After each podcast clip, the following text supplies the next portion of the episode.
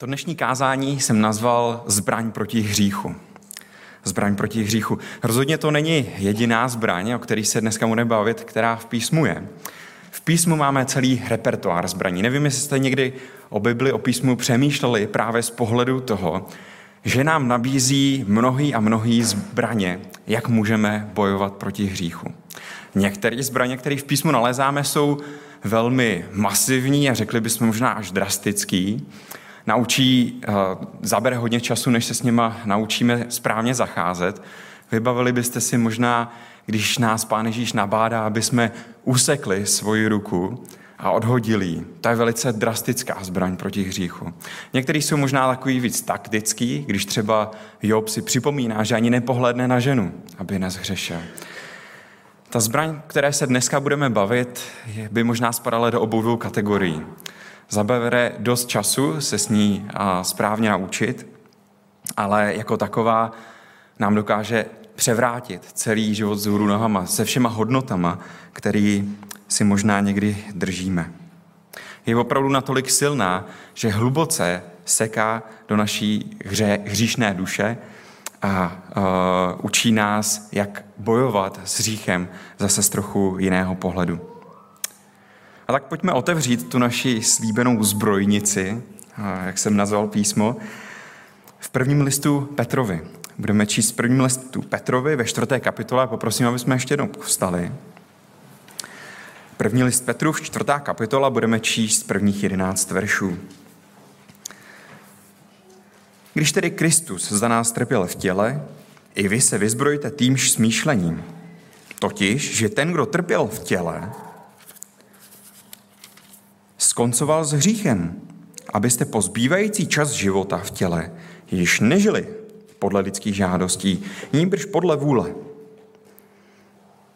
Nýbrž podle boží vůle, pardon. Dost již zajisté na tom, že jste v uplynulém čase života vykonávali vůli pohanů, když jste žili v bezúznostech, v žádostech, v opilství, v jíření, v pitkách a v nedovoleném uctívání model. Proto se diví, že s nimi neběháte do téhož proudu prostopážnosti a urážejí vás. Ti vydají počet tomu, kdo je připraven soudit živé i mrtvé. Vždyť proto bylo evangelium zvěstováno i mrtvým, aby žili podle Boha v duchu, ačkoliv byli podle lidí v těle odsouzeni. Konec všeho se přiblížil. Staňte se tedy rozvážnými a střízlivými k modlitbám. Především k sobě mějte vroucí lásku, neboť láska přikrývá množství hříchů. Buďte jedni k druhým pohostinní, a to bez reptání. Dary milosti podle toho, jak je každý přijal, si služte navzájem, jako dobří správci rozličné boží milosti.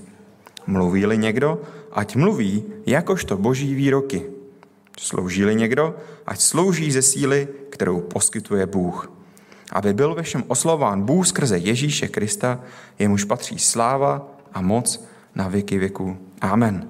A tak, pane Bože, toho dnešního rána si vyprošuji tvoje požehnání a vedení pro studium toho textu, který je před námi.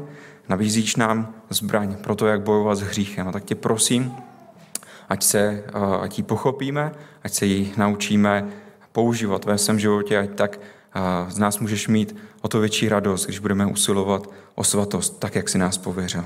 Amen. Můžete se posadit? Možná, kdybych až teďka po přečtení toho textu představil to téma, tak byste si těžko vybavovali z toho textu, kde se nám tam zbraň nabízí. A je to někdy skutečně tak. Při čtení písma přečteme ten daný oddíl, rozumíme těm jednotlivým věcem, rozumíme těm jednotlivým slovům, možná bychom i poskládali nějaký základ té autorovy myšlenky, ale někdy nám ta hluboká lekce, kterou ten text dokáže nabídnout, tak nám někdy uteče. A tak, když se znovu podíváme do toho dnešního textu, kde leží ta zmiňovaná zbraň? Můžete se podívat se mnou a Petr nám trošku napovídá hnedka v prvním verši. V prvním verši říká, vyzbrojte se. Tady už se začínáme dostávat do toho tématu. Zbraň jsme tedy lokalizovali, ale možná je vaše reakce taková podobná, když jsem ten text poprvé studoval. Když jsem se na něj poprvé podíval, tak jsem ten první verš četl znova a znova. pročítal jsem různé komentáře. Dokonce jsem se podíval i na některá kázání, která už k tomuto textu byla. Jednotlivým slovům jsem rozuměl. Ale pořád jsem si pokládal otázku, co tím ten Petr myslí? Kam míří? Ale je to právě tento první verš, který je klíčem k celému textu. Pokud nepochopíme hloubku a rozměr Petrovy myšlenky v tomto prvním verši, unikne nám mnoho z toho následujícího. I mě při studiu tohoto textu začaly věci zapadat, když jsem si je zasadil do toho historického kontextu, když jsem začal skládat ten celý obrázek. My jsme začali číst první Petru od čtvrtý kapitoly, tomu samozřejmě něco před, předchází. Pavel, Petr, pardon, něco předtím říká, něčím argumentuje. A tím nám napovídá už v prvním slovu. První slovo toho našeho textu je když. Když většinou nestojí samo o sobě. Nikdo nezačne knížku, no možná by mohl začít s knížku slovem když. Ale tím by se sám odkazoval nějaký předchozí události. A stejně tak dělá i Petr na tomto místě. Když. Když tedy co?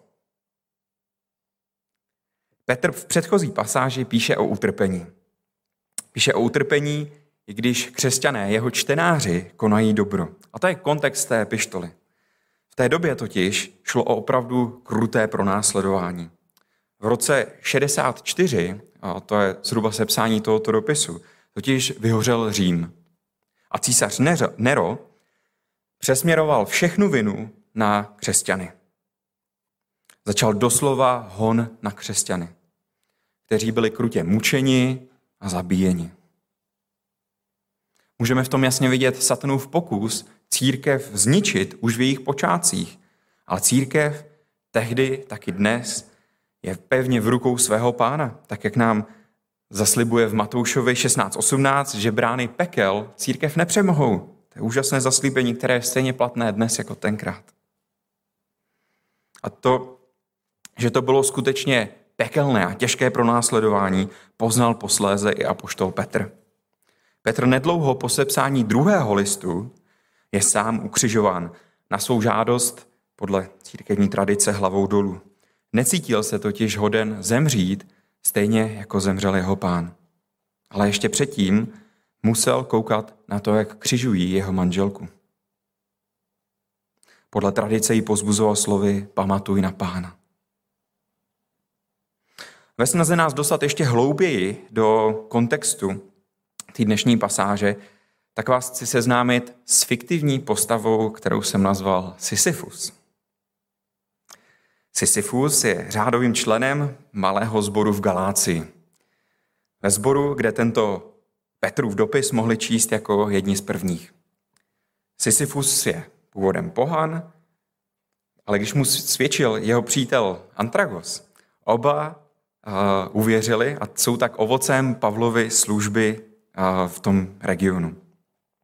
Sisyfova manželka Eunike také uvěřila a mají spolu dvě děti. Starší dcera Aristea a pak syna společně pojmenovali Pavel na počest evangelisty, který jim donesl dobrou zprávu. Ale proč to všechno říkám? Sisyfos se sice živí jako kameník, ale jsme v tom pronásledování. Na něj i na jeho rodinu a celý místní sbor krutě doléhají ty žhavé události roku 64. Jako jeden z prvních byl dopadnut a ukřižován Antragus, Sisyfův přítel a starší toho místního sboru. Byl pro výstrahu ostatním ukřižován u cesty. Umíral na kříži tři dny, nedaleko lomu, kde Sisyfus pracoval. A tak tři dny, když chodil do práce, tak viděl svého přítele na kříži umírat a nemohl dělat nic. Zde si dovolím ilustraci opustit, ještě se k ní několikrát vrátíme. Je to smyšlený příběh, ale je založený na těch dobových skutečnostech. Petr dokonce ve 12. verši, potom už dál, kde jsme ten čest, text nečetli, tak nabádá místní církev, aby se nedivili té výhni zkoušek, tomu, co se děje. Milovaní, nedivte se té výhni zkoušek mezi vámi, která vám nastává, jako by se vám dělo něco divného. Petr říká, podívejte se, to, co se děje, není něco divného. A pokračuje, ale když máte podíl na Kristových utrpeních, radujte se, abyste se stejně radovali a jásali i přes zjevení jeho slávy. Petr dokonce vyzývá k radosti. Jak se máme radovat, když prožíváme utrpení? A právě do této situace Petr promlouvá a říká, ta situace velkého pronásledování, kdy jsou křesťani mučeni za svoji víru v mnohem neprávem, tak právě do této situace Petr promlouvá v prvním verši říká, když tedy Kristus za nás trpěl v těle, i vy se vyzbrojte tím smýšlením. Jakou zbraň nám nabízí? Co nám předkládá?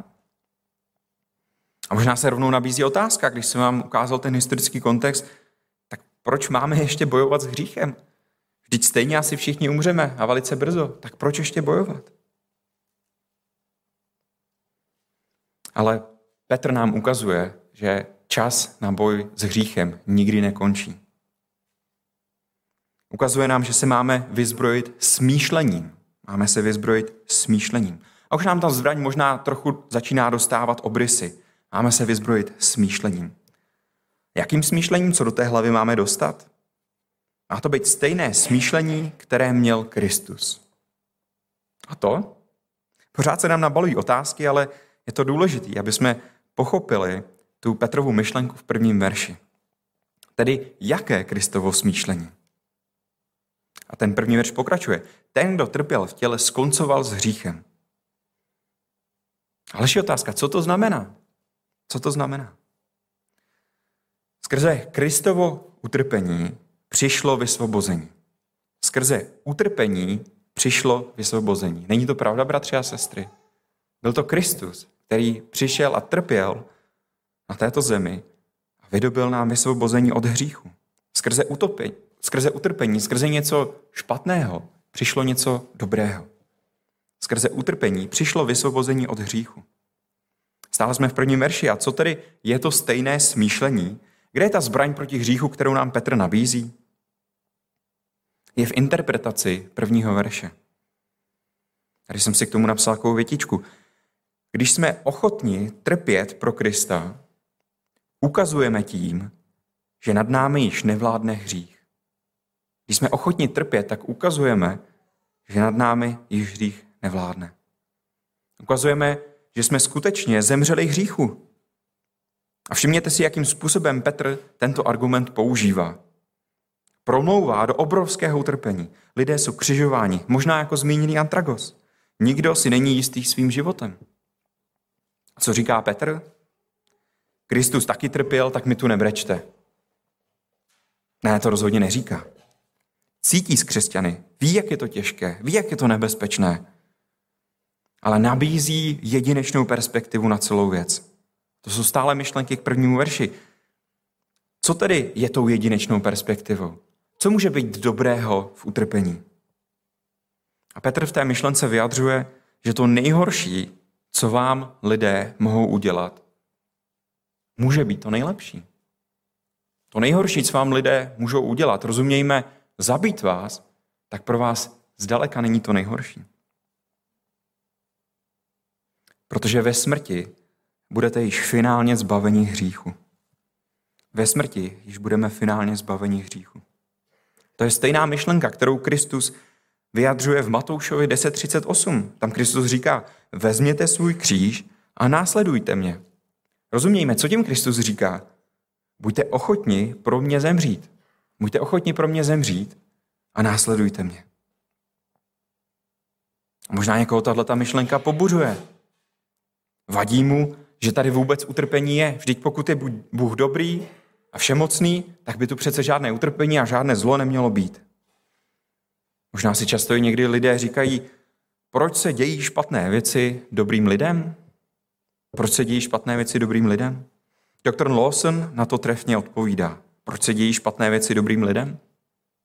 To se stalo jen jednou a ten do toho šel dobrovolně. Utrpení, zlo je následkem hříchu. Zlo je na světě s člověkem kvůli tomu, že člověk padl. Podal celé stvoření hříchu.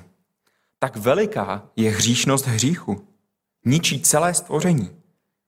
A právě proto přišel Kristus.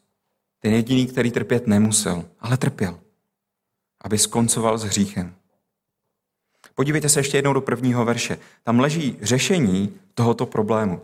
Právě skrze Kristovo utrpení skoncoval, a tam vnímejme, jak se v češtině říká, dokonavý vid slovesa. Ten děj je dokončený. Ježíš skoncoval s hříchem. Je to ukončený děj. Skoncoval s hříchem. A tak tohleto se naplňuje i na nás, bratři a sestry. Na nás, kterých se stotožňujeme s Kristovou smrtí. Připomínáme si ji ve křtu, kdy umíráme spolu s Kristem hříchu. Aby jsme mohli povstat a žít svobodně od hříchu.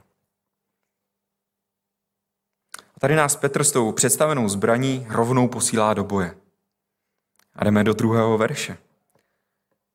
Jen s rychlou rekapitulací. Tu zbraň, kterou se nám Petr snaží nabídnout, je smýšlení. Konkrétně smýšlení, kdy v utrpení může přijít vítězství. Kdy utrpení nemusí být nutně jenom ke zlému.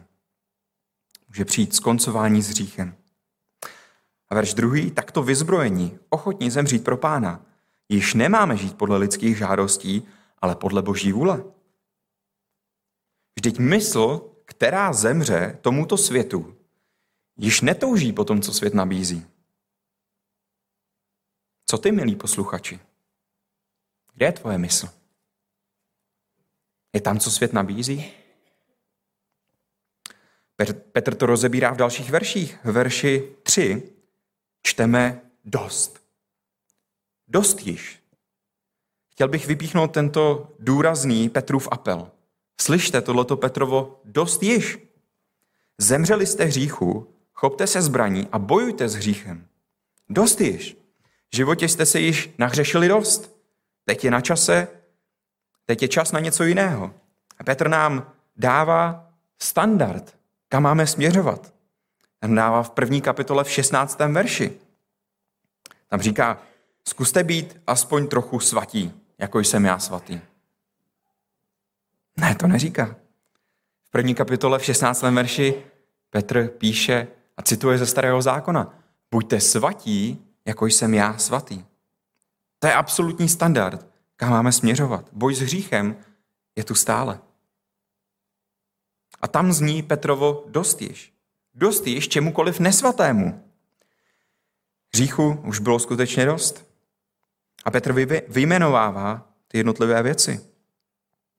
První zmiňuje bezúznost. Tam bychom si mohli představit různé požitkářství anebo i sexuální nevázanost. A Petr dodává dost již. Druhou věc, co zmiňuje, jsou žádosti. Žádosti v různým formě může být obžerství nebo různé tělesné půdy, to my jsme znovu byli v té sexuální žádostivosti. A tak možná, milí posluchači, pokouší tě pornografie? Dost. Další zmiňuje opilství. Bratři a sestry, máme tendenci někdy možná skleničkou zalepovat ten šedivý svět kolem nás. A nebo potřebujeme utišit svědomí, a nebo jsme si až moc oblíbili ten divně hřejivý pocit alkoholu. Dost již. Další zmiňuje hýření. To je nesmyslné zpravování prostředků. Známe to večírky za tisíce drahá auta, nejvybranější pochoutky. Dost již. Znovu Petr zmiňuje pitky. Dost již. Dále zmiňuje modly.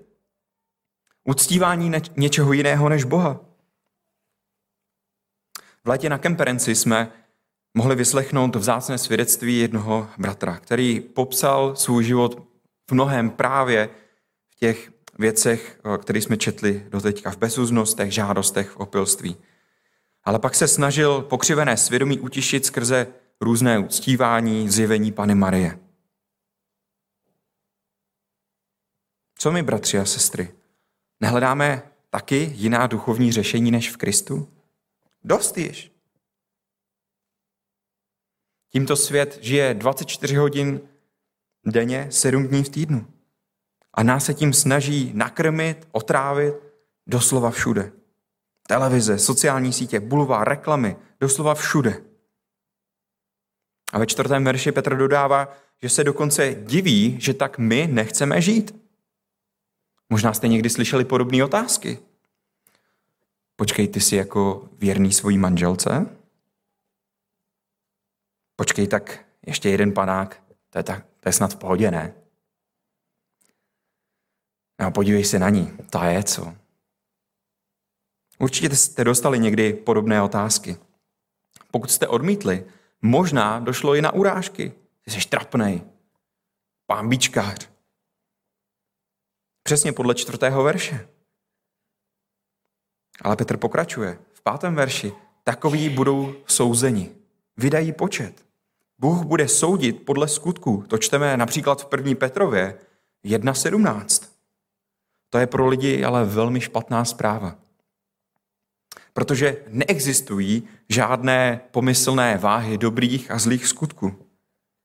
Nikdo si nemůže říci, no mám víc těch dobrých, tak občas, že jsem udělal něco špatného, jestli existuje nějaký pán Bůh, tak to dám. Písmo jasně říká, že jsme všichni hříšní a postrádáme boží slávu. Římanům 3.23. Nikdo není dost dobrý. Všichni potřebujeme zachránce, ve kterém můžeme zemřít hříchu a úspěšně s ním bojovat. A uniknout tak jasnému soudu. Je před námi šestý verš, asi nejsložitější verš celého oddílu. Pokusím se vysvětlit, co jsem načetl a sám se snažil pochopit. Nejprve vezměme na přetřest možnost, která vyvstane asi jako první. Evangelium zvěstováno mrtvým jako jakási druhá šance po smrti. Vidím, že si někteří z vás tak nervózně poposedli. To se totiž výrazně staví proti zbytku písma. Jakási druhá šance po smrti v písmu nikdy není.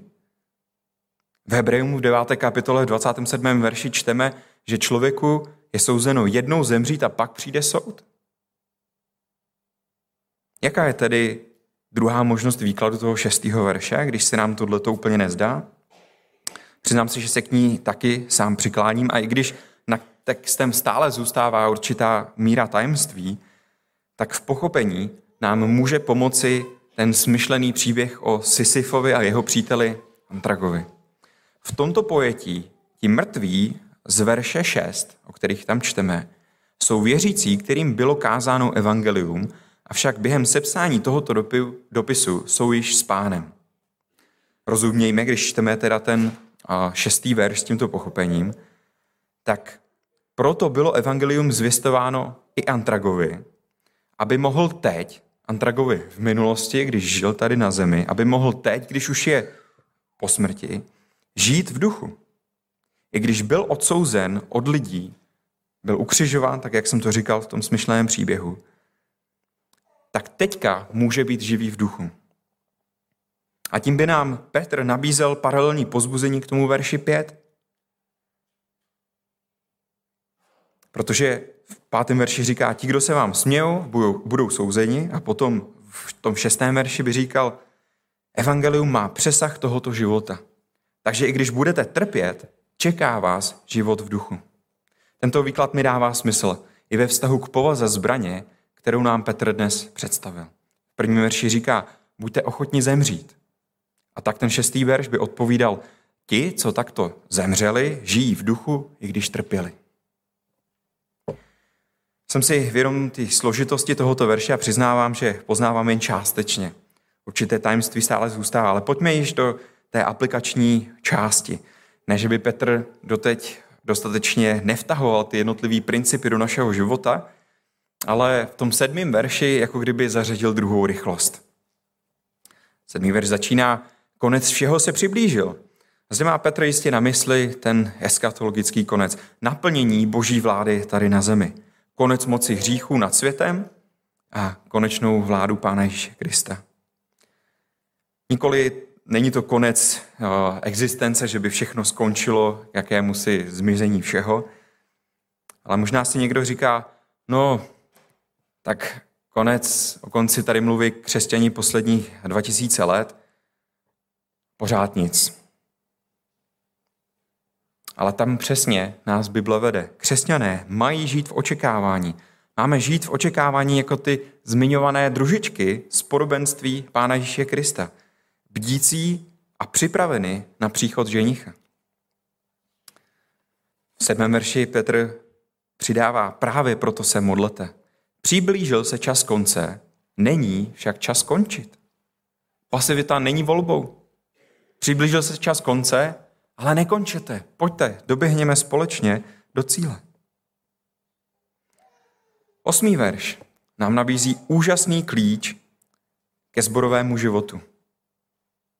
V osmém verši se píše, především k sobě mějte vroucí lásku, neboť láska přikrývá množství hříchů. A někdo může, někomu může vyskočit otázka v hlavě, no víš, ale ono to není tak jednoduchý. Že to není tak jednoduché? Není.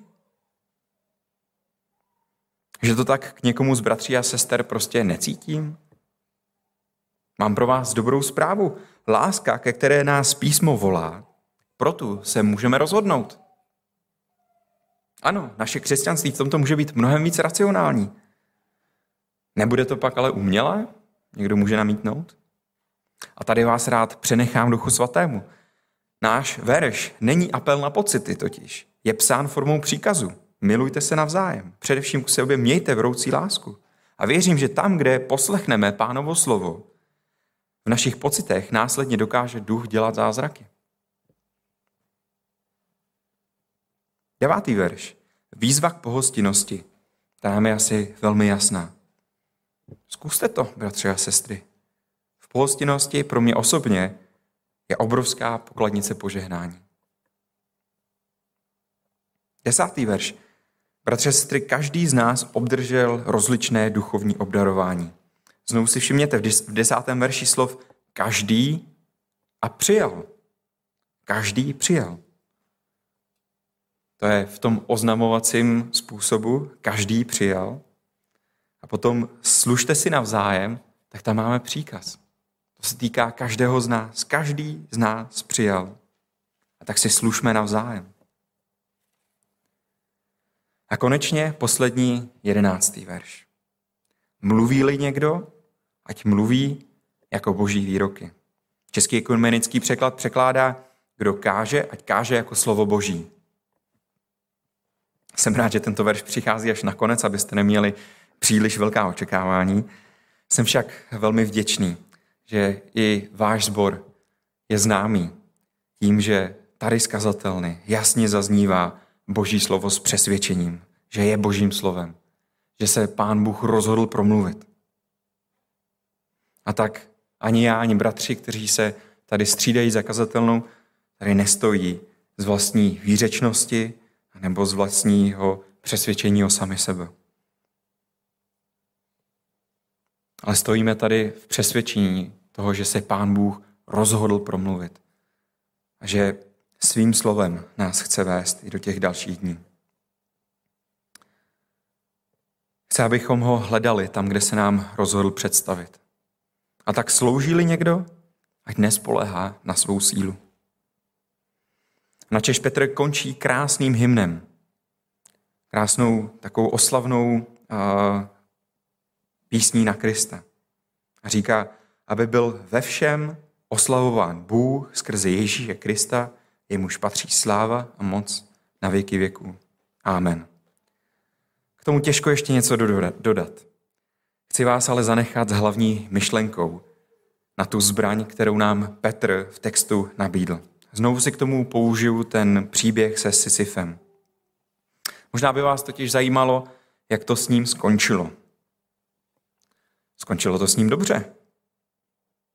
Nedlouho po přečtení Petrova dopisu zemřel.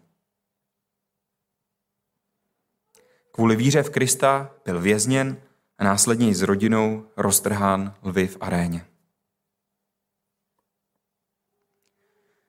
Byl však vyzbrojen jasným smýšlením, že i když skrze utrpení, byl však vyzbrojen jasným smýšlením, že i skrze utrpení může přijít něco dobrého. Skrze utrpení přišlo osvobození od hříchu a život v duchu. Tak bratři a sestry, přeju sobě i vám, aby byl ve všem oslavován Kristus. Bůh skrze Ježíše Krista, jemuž patří sláva a moc na věky věků. Amen.